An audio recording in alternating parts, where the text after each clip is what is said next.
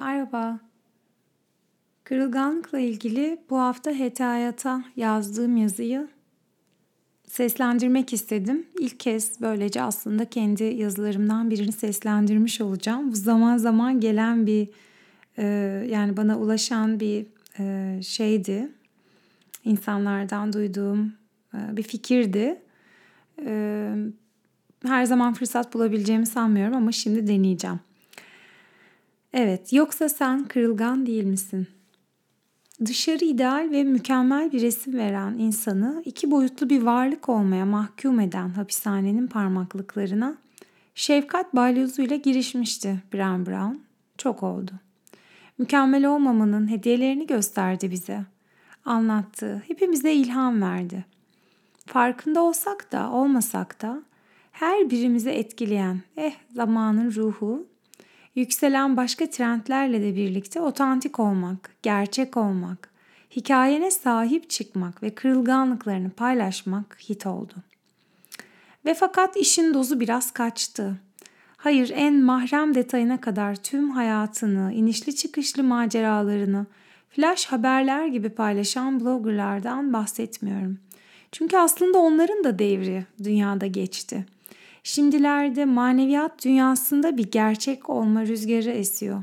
İnsanlar spiritüel ortamlarda birbirini gerçek olmamakla suçluyor.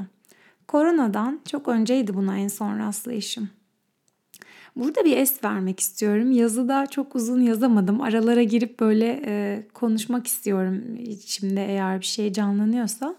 Burada mesela şöyle bir şey oluyor. Benim e, kendi açtığım alanlarda da biz birinci gün genelde tanışma oturumunda burada güvenli ve şefkatli bir alanın oluşması için neye ihtiyacımız var diye konuşup e, şefkatli bir kültür için kodlarımızı yazarız.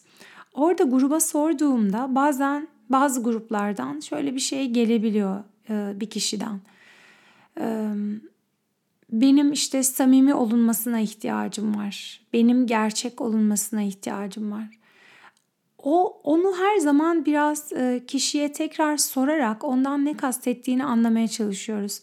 Çünkü grupta mahremiyete dikkat edilmesi mesela evet yani e, altını doğru doldurduktan sonra herkes için aynı şeyi ifade edebiliyor. Neyi yapacağımız ve neyi yapmayacağımız net. Ya da birbirimize tavsiye vermiyoruz mesela biz benim eğitim gruplarımda e, ve tavsiye vermemeyi çok net bir şekilde baştan kod olarak yazıyoruz ve aslında işletiyoruz. E, ama samimi olunmasına ihtiyacım var dendiğinde orada bir durmak lazım. Samimi olunduğunu bir ortamda nereden anlıyorsun dediğimde işte ben e, bir şey paylaştığımda ama karşımdaki kişi hiç paylaşmıyorsalar bazen geliyor ya da başka cevaplar da gelebiliyor. Burada birbirimizin üzerinde yani ben soyundum, sen de soyun. Ben kırılganlığımı paylaştım, sen de paylaş gibi bir yerde olmadığımızdan emin olmamız gerekiyor.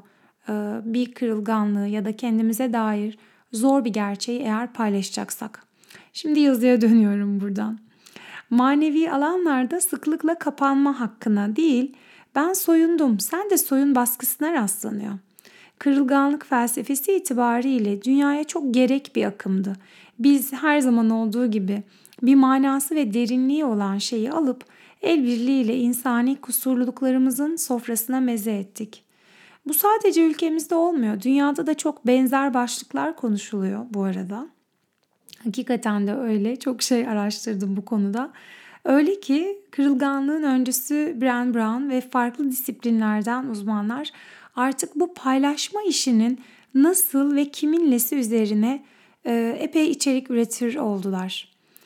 Şimdi başlangıç zihniyle ve benimle birlikte bakmak isteyenler için elimizde güzel sorular var. Ne onlar? Biri şu. Instagram'da hayatıma dair en kırılgan detayları vermem beni daha otantik ya da gerçek biri yapar mı? Şimdi burada araya girmek istiyorum. Yazıda daha fazla uzatamadığım için buradaki görüşlerimi tam anlatamadım. Şimdi zaten uzunca bir yazı oldu. Aslında bu savla ortaya çıkışın güzel bir niyeti var. Yani şunu söylüyor bazı kişiler veya onun temsilcisi oluyorlar. İşte sosyal medyada gerçekliği yansıtmayan işte fazlaca pozitif ol mesajları var. Orayı dengelemek için hayatımızda yolunda gitmeyen şeyleri de paylaşmalıyız. İşte üzüntülerimizi de paylaşmalıyız. Kendimize dair belli ki burada bir takım parlayan şeyler görünüyor. O zaman kendimize dair zor hakikatleri de paylaşalım gibi oldukça iyi niyetli bir yerden bir dengeleme çabası olabiliyor. Ve bunda elbette bu iyi niyeti görüyorum ve nereye hizmet ettiğini de görebiliyorum. Belki böyle bir dengelenme dengelenme hareketine de belki ihtiyaç var. Yani onun da bir fonksiyonu var. Onun işlevini, fonksiyonunu görmezden gelmek istemiyorum bu yazıyla ve kendi düşüncelerimi anlatırken.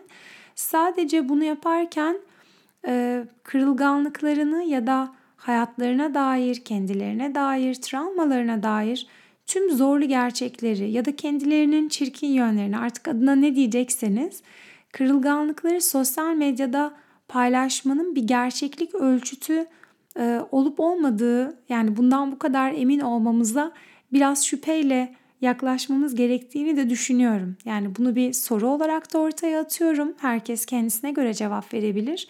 Ben de kendi cevabımı veriyorum. Benim de buna cevabım e, tabii ki böyle değil. Yani benim açımdan böyle değil. Bu yazıda bu sorunun e, çevresinde dönsek de aslında asıl amacım her türlü ilişki ve bağlam için bir şey paylaşacağımız zaman elimizde bazı mercekler olması. Haliyle yine yazıdan araya gireceğim. İnsanların çok fazla kırılganlıklarını paylaştıkları alanları aslında fasilite ediyorum. Yani hayatım, e, bütün günlerim e, neredeyse bir şekilde böyle alanlarda olmakla ya da böyle alanlara hazırlık yapmak. Buraları daha iyi nasıl açarım? E, burası daha güvenli nasıl olur diye kafa yormakla geçiyor. O yüzden bu konulara kafa yormam da pek tabii ki hem kişisel olarak hem de yaptığım iş itibariyle boşuna değil. Şefkat çalışmak çünkü acı çalışmak ve e, insanların acılarını konuştuğu ilişkilerde, ortamlarda, öyle bağlamlarda bulunuyorum. Sosyal medyanın e, çok dışında. Peki şimdi dedim ki yazıdan devam edeceğim. Ee, bu soruya kendi zihnim ve mevcut anlayışıma göre bir cevabım var ve onu bilinçli şekilde uyguluyorum. Ancak herkese hazır cevaplarım yok. E, hakikaten de yok. Bunu yakın arkadaşlarımla konuştuğum da oldu. Bu konuda kafa yorduğunu bildiğim, çok sevdiğim kişiler var. E, onlara da bilmiyorum ve kendimize has dengemiz gibi e, yani diyaloglarımızda o şekilde olmuştu benim paylaşımlarım. Ev yapımı cevaplar oluşturmak için gerekli bazı araçlar sunmayı istiyorum dedim yazıda. Bu aynı zamanda bir yalnız değiliz yazısı. Çünkü Hepimiz deniyor, yanılıyor, deneyimlerden öğreniyor ve kendimize has dengemizi buluyoruz. Evrensel ve mutlak ve katı doğrular yerine bu biricik denge bulma işini çok önemsiyorum. Yani umarım yazıdan da herkes için en doğrusunu bilir bir yerden değil de e, kendimi dünyada ve başkasında yaratacağım acıyı ne kadar gözetebilirim? Aslında e, hiç acı yaratmamak değil ama neyi yaparsam ne olur biraz daha net e, bir şekilde görmeye yarayacak mercekler e, sunmayı, hep beraber bunların üzerinde düşünmemizi biraz amaçladım bu kırılganlık başlığını e, kendi usulümle, kendi kafamda hangi çerçevede dönüyorsa öyle oralardan açarak. Şimdi genelde otantik olmak, gerçek olmak e, kriteri olarak görülüyor. O yüzden otantik olmak nedir? Oraya da tekrar bir bakmak istedim sıfırdan. Otantik olmak bana göre bu dünyaya asıl doğa, doğana ulaşmak için hangi formla geldiysen onu hakkıyla tam olarak olmaktır. Bunun için değerlerini bilmek ve onlara uygun yaşamak iyi bir başlangıç olur.'' Kendin olma cesareti, söylediklerinin yaşamında sahici bir karşılığı olması, neden bahsettiğinin hakiki olarak farkında olmak da insanı otantik kılar. Böyle insanlarla karşılaşınca hissederiz der mesela psikiyatrist Erdoğan Çalak. Küresel sistemde insan kalmak kitabındaydı galiba. Yazıda tam referansını vermemişim. Onlardaki bebeksi o sevgi olan özü hissederiz diyordu orada. Mükemmel değildir ama sahiden bir başkası gibi olma çabası yoktur. O çabasızlıktan kendi sesi işitilir, rengi görülür, kalabalıktan göz kırpar olmuştur. En sevdiğim ve seslendirdiğim o şiirdeki gibi sesini geri almıştır. Otantik olmakta sevilebilir, beğenilebilir olmaya dair çabada ciddi bir gevşeme söz konusu yani. Yine buraya yazıya bir parantez açıyorum. Ee, bir insan bedeninde sevilebilir, beğenilebilir olmaya dair çabanın e, sıfırlanması, zihnimizde e, buranın toptan arınması diyeyim çok e, uzun bir yolculuk olsa gerek. Ama burada ciddi bir gevşeme aslında azıcık bir gevşeme olduğunda bile insanların hayatında bunun büyük yansımalar olduğunu görebiliyoruz. Onu demek istiyorum. Otantik ve gerçek oldukça doğruyu söylemeye, dürüst olmaya da başlamışızdır. Evet yani bence de otantik insanlar zor da olsa gerçekleri ve doğruları konuşabilirler. Ancak bu kendimize dair erişebildiğimiz en karanlık ve en derin gerçekleri yani bunların da mutlak gerçeklik olmadığını hatırlayalım. Yani kendimiz çoğu zaman kendimize dair fikirlerle dolup taşıyoruz. Çoğu zaman kendi gerçeğimizden zaten kopuk oluyoruz. Bunları hikaye edişimizle de kendimizden biraz daha uzaklaşıyor da olabiliriz kırılganlığımızı paylaşıyorum diye e, paylaşıyoruz diye ama hadi diyelim ki eriştik yani sahiden e, erişebildiğimiz kadarıyla o gerçeği ifade edeceğiz. O zaman da soruyorum yazıda bu erişebildiğimiz en karanlık ve derin gerçekleri tüm dünya ile avaz avaz paylaşmamız mı demektir? E, sosyal medyada özellikle. Burada da devreye kırılganlık yani vulnerability ve gereğinden fazla paylaşmak, oversharing giriyor. Bu oversharing ve vulnerability'yi aslında kendi yani böyle bırakmak daha iyi dilimize çevirmektense ama vulnerability biraz kırılganlık olarak Türkçe'ye geçti. Oversharing'e rastlamadım. Hani biliyorsanız belki yazarsınız bana. Ben rastlamadım. O yüzden onu oversharing olarak yazının kalanında kullandım. Ee, bu konuda yani makaleler, yazılar var, işte konuşmalarda hep erişebileceğiniz şeyler. Aradaki farkı yani vulnerability ile oversharing arasındaki farkı konunun uzmanlarına göre büyük oranda paylaştıklarımızı neden paylaşmayı seçtiğimize dair niyetlerimiz yani niyetimiz belirliyor ve paylaştığımız kişilerden bu paylaşım sonucu ne beklediğimiz yaratıyor. Niyetimle paylaşırken ve paylaştığım kişiden ya da kişilerden beklentim ne? Bu arada bu kısım yazıda yok. Çünkü gerçekten bence burası geniş bir konu. Sosyal medyada bir şeyi paylaşırken o kısım da var. Yani bağlam çok önemli. Karşındakinden neler bekliyorsun? Sosyal medyada bir şey paylaştığında belki onların arasından arkadaşın olanlardan, seni birebir tanıyanlardan ne bekliyorsun? Ee, seni birebir tanımayan ama oradan bir bağ içerisinde olduğun, elektronik belki o bağ içerisinde olduğun kişilerden neler bekliyorsun? Ya da sana karşı iyi niyetli olmayabilecek birileri var. Yani e, bence biraz maneviyat üzerinde çalışmak, yani çoğu zaman şefkat falan olduğu için ben hep söylüyorum işte ne kadar naif falan diyorlar. Yani biz naif olmaya çalışmıyoruz. Tam tersi aslında e, dünyada iyi niyetin olmayabileceği durumların da mesela ziyadesiyle farkında olmamız gerekiyor.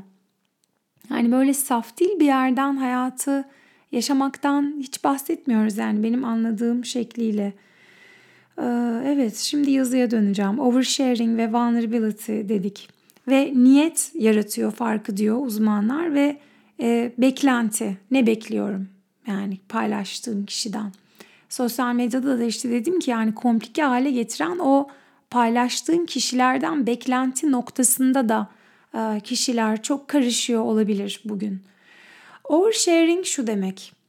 Kişisel ya da hassas e, bilgilerimi duygusal destek ya da yakınlık ihtiyacıyla içinde bulunduğum ilişki, güven seviyesi ya da bağlam çerçevesinde uygunsuz şekilde paylaşıyorum.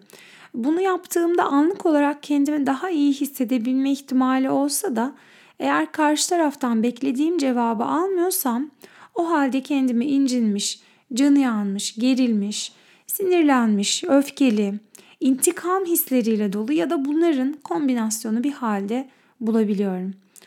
Kırılganlık paylaşımı insanları daha bağlantıda hissettiriyor. Aslında burada şöyle demem daha doğru olurdu galiba yazda. Yani kırılgan ol, olabilme cesareti insanları daha bağlantıda hissettiriyor.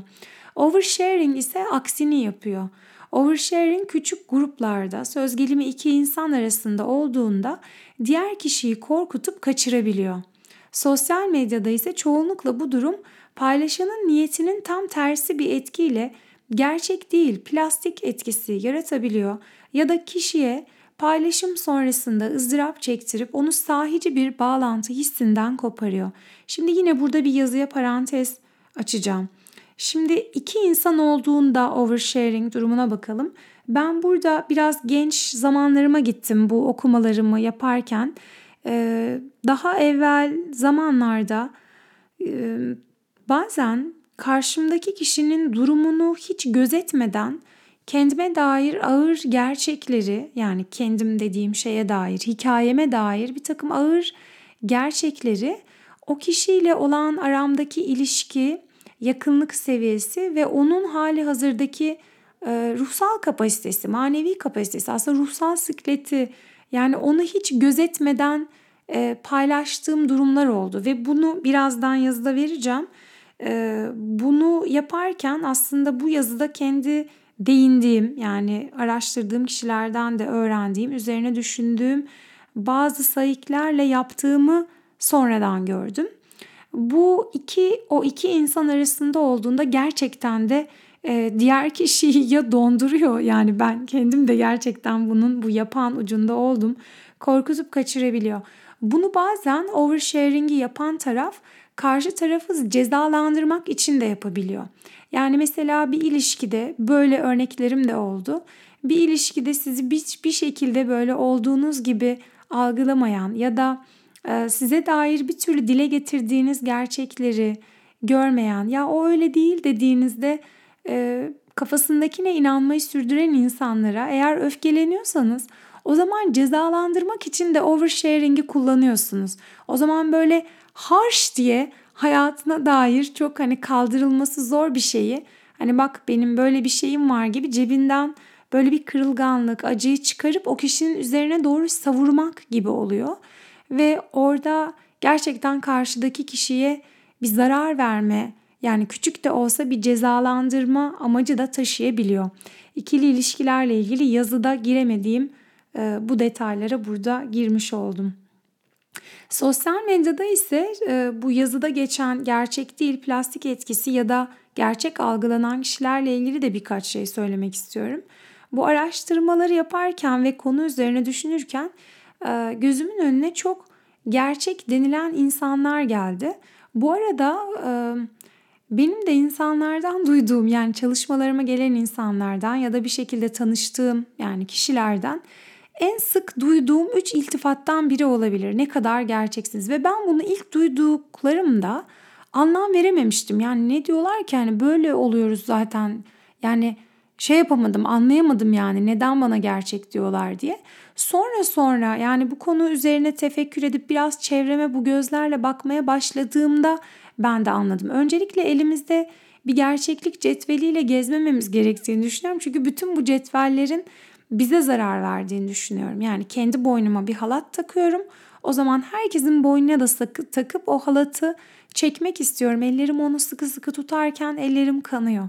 O zaman kendi boynumu sıkan halatı gevşettiğim zaman başkalarının da boynunu gevşetiyorum. Yani böyle başkalarına çok kolaylıkla plastik ve gerçek değil işte bu samimiyetsiz yani bunları bu kadar kolay e, telaffuz etmiyor olduğumuz bir dünya çok daha ferah oluyor. Öyle bir gerçeklik, öyle bir zihin yapısı. Bunu birebir kendi deneyimimden söylüyorum. E, çok huzurlu ve daha ferah bir zihin oluyor insanlara e, böyle bir yerden yaklaşmamak. Öte yandan yani bunu söylemiş olalım ve bir kenarda dursun. Öte yandan e, meselenin şu kısmı da var. O gözümün önüne gelen gerçek kişiler veya kendi e, özellikle daha kalabalık gruplardaki duruşlarıma baktığımda yani mesela sosyal medyada kırılganlık paylaştığım oldu. Yani bazı acılarımdan evet zamanı geldiğinde bahsediyorum.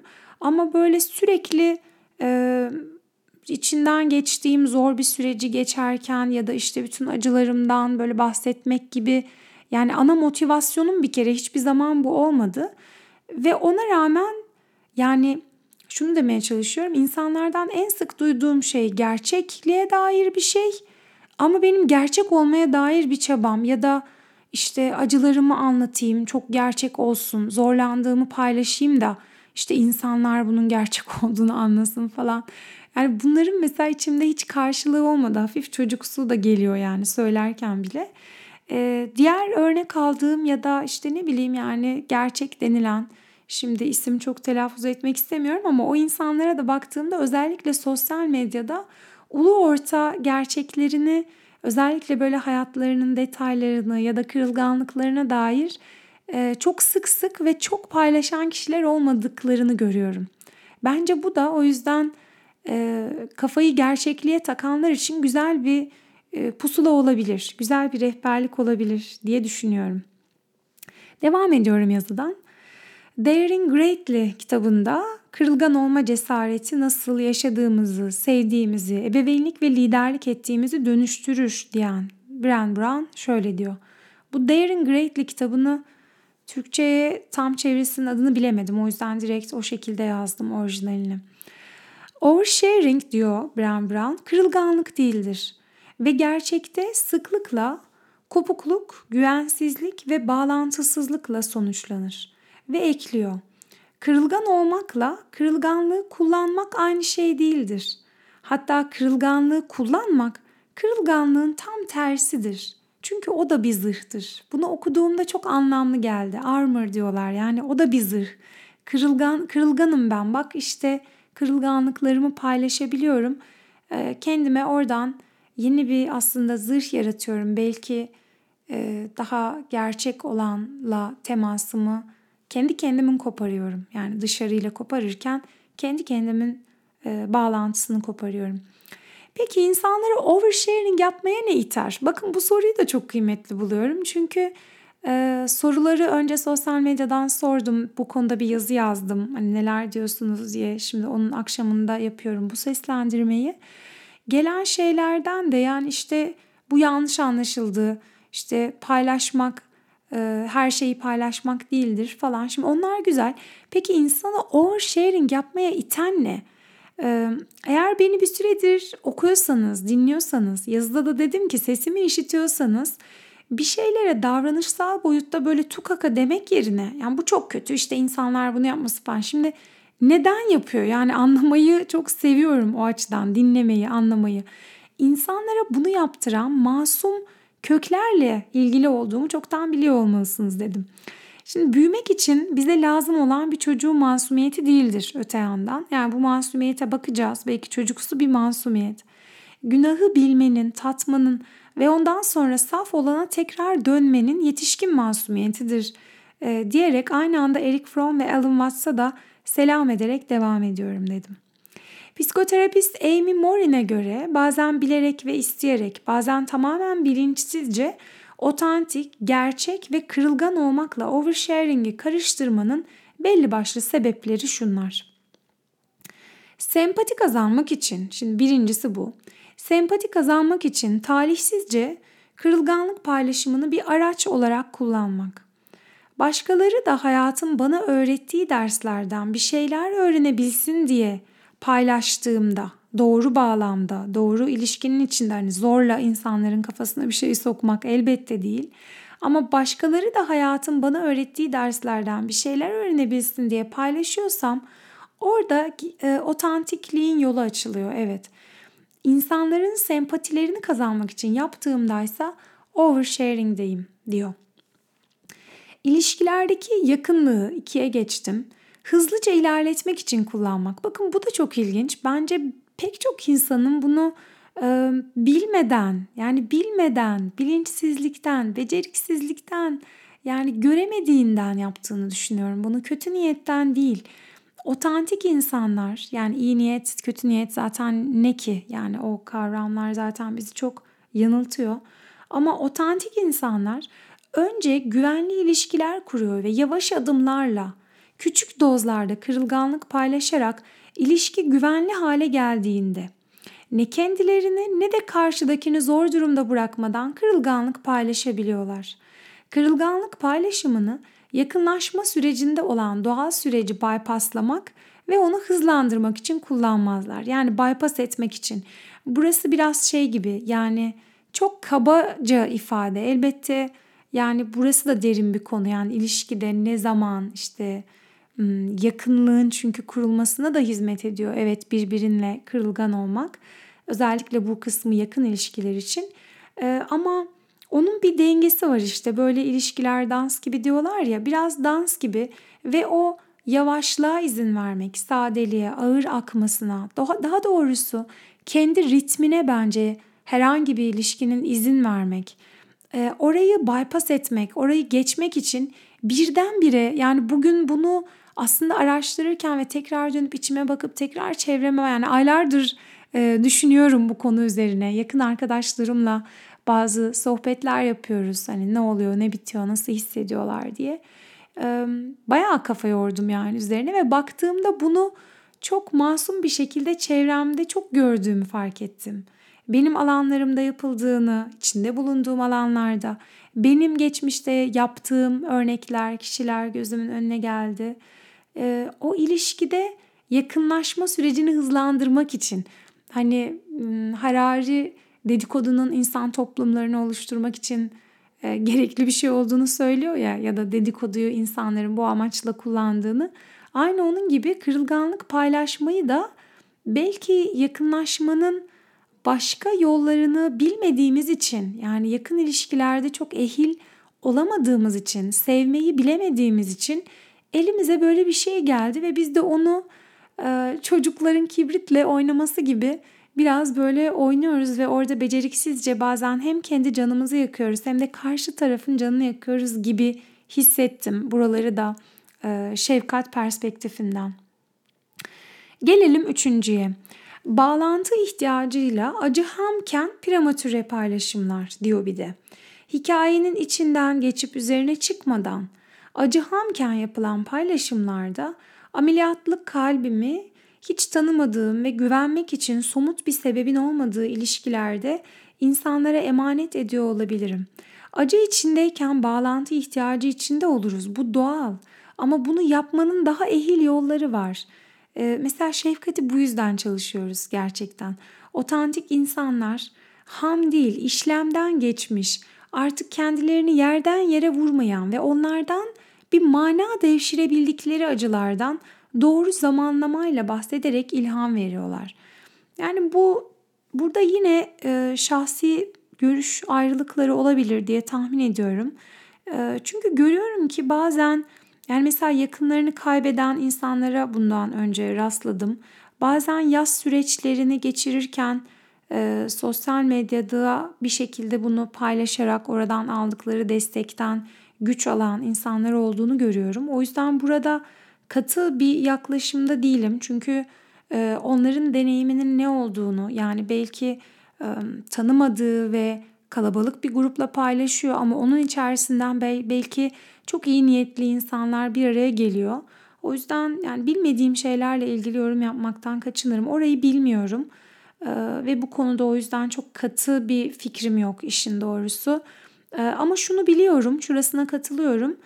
Ee, benim de genelde bahsettiğim yani çalışmalarımda yani bir şey telaffuz ettiğimde iç çalışmadan geçmiş. Yani o artık acı benim için çoktan e, acı olmaktan çıkmış, biraz bal olmaya dönmüş ama yine acı. Yani bal olan acıların acı olduğu ve canımızı yaktığı gerçeğini değiştirmiyor. Ama o acıdan ne yaratıyorum, ne sıçratıyorum etrafa. Ee, kum kurdunun şeyi gibi kum kurdu e, ne sıçratmak istiyorsun etrafa diye sorar. Ben de kendime sık sık yani bir grupta yani eğitmen olarak, fasilitatör olarak kendimden, hayatımdan bir örnek paylaşacaksam ya bunun şu an kime ne hizmeti var diye soruyorum. Ona geleceğiz şimdi yazının sonuna doğru ama aklıma gelmişken sıçratmak deyince söylemek istedim. Yani bu acımı paylaşarak ne sıçratacağım etrafa şu anda? Bu neye hizmet ediyor? Kime hizmet ediyor? Benim ihtiyacım mı? Şu an onun ihtiyacı mı falan özellikle e, bizim rollerdeki kişiler için kıymetli olduğunu düşünüyorum.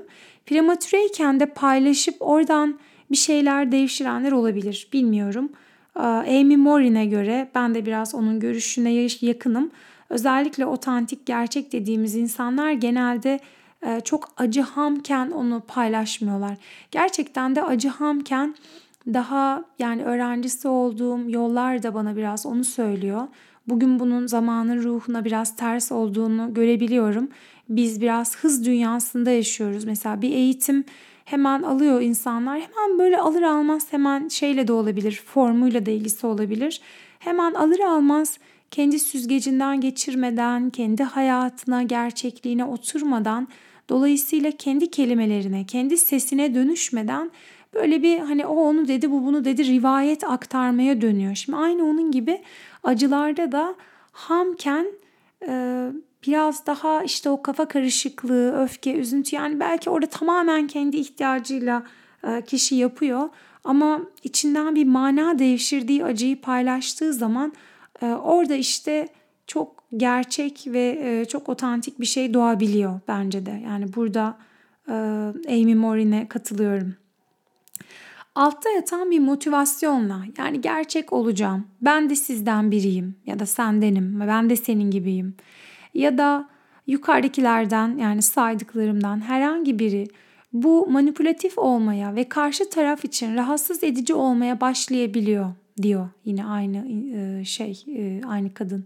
Bunu sosyal medyada yapmadıysak dahi ikili ilişkilerimizde çoğumuz yaptık. Tıpkı Brown Brown gibi, tıpkı ben de oversharing yaptım diyen Amy Morin gibi. Ben de yaptım bu arada. Yani Brown Brown ve Amy Morin'e ben de katılıyorum. Zaten konuşma kısmında öncesinde de söyledim.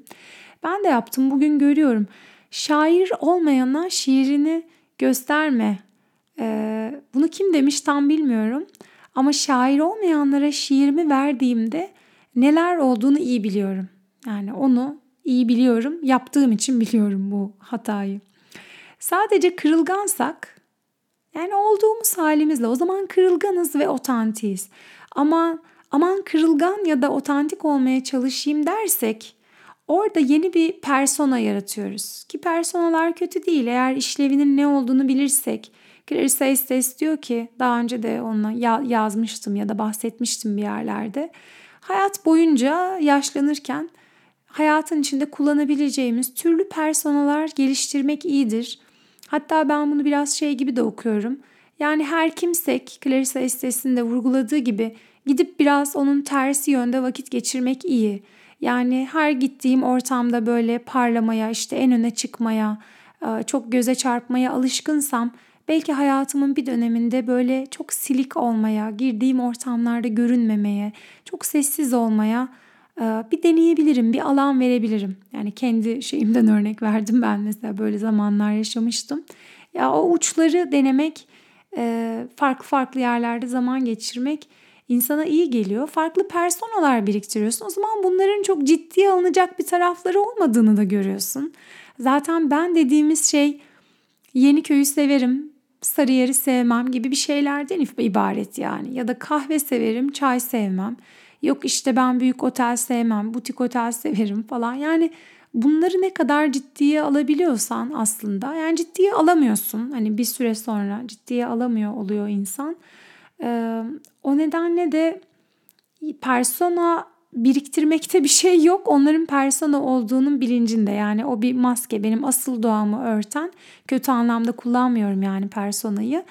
E, gerektiğinde işlevini bilerek doğru yerde doğru zamanda çıkarıp kullanıyorum. Sonra da onu bırakıyorum. Şey gibi yani bu öğretmen rolü böyle, eğitmen rolü böyle, annelik rolü böyle. Yani annelik rolünü bile öyle görüyorum yani o kadar fazla.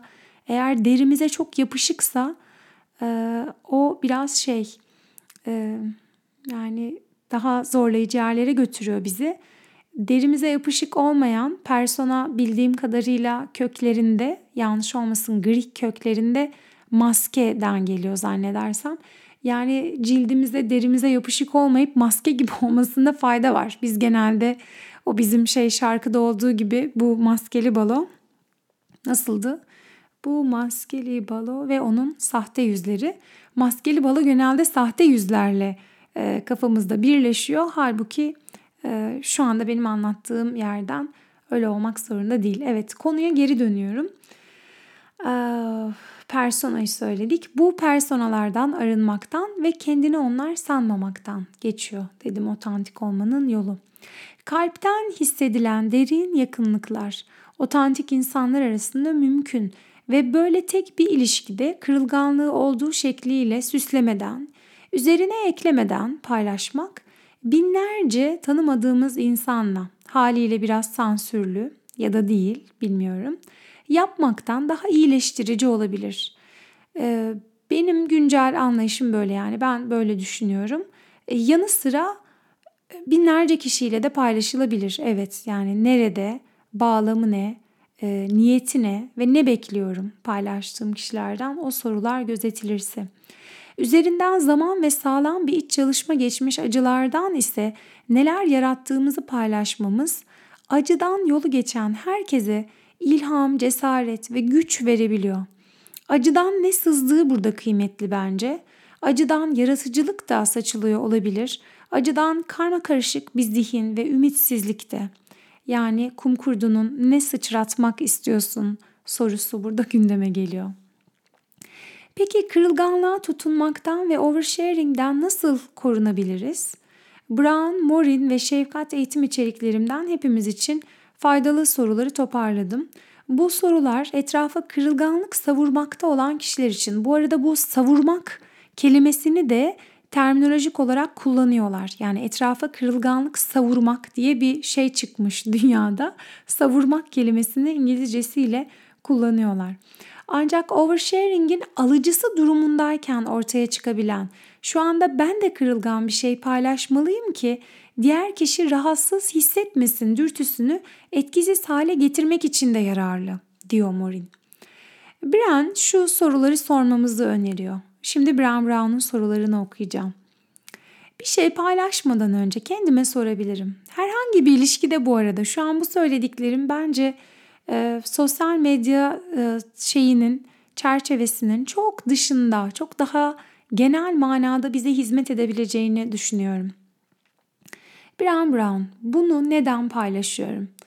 Hangi sonucu bekliyorum? Şu anda hangi duyguları deneyimliyorum? Paylaşma tasarım değerlerimle uyumlu mu? Yani paylaşma planım. Hislerimi incitecek olası bir sonuç, bir cevap ya da bir cevapsızlık var mı? Bu paylaşım bir bağlantı hissi oluşmasına mı hizmet ediyor? Yani bağlantı var da paylaşıyor muyum? Yoksa paylaşarak bağlantıyı yaratabileceğimi mi umuyorum? İkincisindeki ehil olmayan ve riskli tarafı görmeyi e, görmeye niyet ederek. İhtiyacım olanı hayatımdaki gerçek ve yakın olduğum kişilerden hakikaten istiyor muyum? Yani önce onlardan istedim mi? Bence bu çok kıymetli. Yani bugün yine şöyle bir gözlemim oluyor baktığımda. E, pek çok insan yakın ilişkilerinde doyumlu bir şey yakalayamadığı için yani hakiki anlamda yakın ilişkiler kuramadığı için kağıt üzerinde evli de olsa ya da çok uzun süredir bir ilişkisi de olsa belki kardeş, belki işte yakın dostlar illa partner olarak da almamıza gerek yok. Oralarda o yakınlığı yaşayamadığında yani belki mesela şöyle düşünürüm alınganlıkla ilgili tek bir kişiyle o alışık alınganlığını gerçekten çalışsa en yakınlarıyla o zaman bütün dünyaya bu kadar iş yerinde işte ne bileyim sosyal medyadan çok da tanımadığı birilerine falan bu kadar alıngan olmasına gerek kalmayacak gibi. Ya da öfkesini o yakın ilişkinin içinde çalışsa tüm dünyaya bu kadar öfke savurmasına gerek kalmayacak gibi. Tekrar şimdi kırılganlık konusuna dönüyorum. Ve Morin şu soruları ekliyor. İlişkimiz böyle bir konuyu ve açılmayı kapsayabilecek güvene sahip mi? Bakın bu da çok önemli. Benim buradaki beklentilerim nedir ve bu beklentiler diğer kişinin sınırlarını ve tercihlerini dikkate alıyor mu? Ben de şunlarla bitiriyorum. Kendi sorularımı da ekledim. Kalbimdeki en derin özlem ne? Ya ben aslında ne istiyorum? Benim olayım ne? Niyetim ne? Sahiden niye paylaşıyorum şu anda bunu? İster yazılı olarak, ister bir grubun içinde, ister bir arkadaşımla, dostumla. Kırılganlığımı paylaşmadan önce ona yeterince bakım verdim mi? Belki ehil kişilerden destek alarak ona gözüm gibi baktım mı? Acılarımıza gözümüz gibi bakmayı öğreniyoruz şefkatte. Ehil olup olmadığını bilmediğim yabancılarla paylaşmadan evvel tek bir tane olsun gözü gözüme sahiden değen kanlı canlı tanıdığım birinin gözlerine bakarak bunları açtım mı? Burada hakkında bahsetmekten değil, sahici bir temasla gerçeği konuşmaktan bahsediyorum. Çünkü biz bazen sorunlarımızdan, problemlerimizden, daha doğrusu acımızdan bahsederiz ama acımıza dair fikirlerimizi konuşuruz. Böyle zihinsel e, bir şeye döner. Hani zihinsel geviş getirme gibi. Yani aynı şeyi tekrar tekrar ona dair konuşurum. Onun gerçekliğiyle temas etmem. Hatta ona dair konuşmak yani acıya dair, acıma dair çok konuşmam, çok paylaşıyor gibi görünmem. Bazen bazı durumlarda acımla sahici, hakiki bir teması önlüyor olabilir. Burada neden bahsettiğimi biraz e, yani neden bahsettiğimi sözlerle anlamak bence zor. Deneyimsel bir şeyden bahsediyorum. Acıyla sahici bir temas yaşamak derken. Ama aklımızda o kalsın ne olur. Yani bence o kıymetli. Ee, sürekli acım hakkında konuşarak acımla sahici bir temastan kaçıyor olabilirim. Buraya bakmak e, güzel olurdu.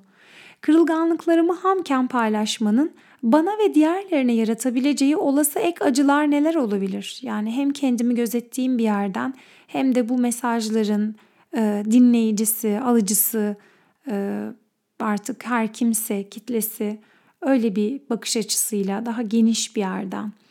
Paylaşımım yani benim bu kırılganlığımı paylaşmam daha fazla acı yaratmaya mı, acıyı dindirmeye mi hizmet edecek? Çünkü biz şefkatte acıyı dindiren bir tavır içerisinde olmayı çalışıyoruz.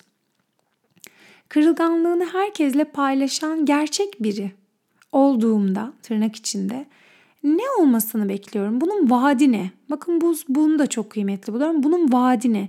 Biz bir şeylere çünkü bir şey, bir anlam yüklüyoruz. Yani bir vaat yüklüyoruz. Şey gibi yani başarıya bir vaat yüklemek gibi. Buna ne vaat yükledim?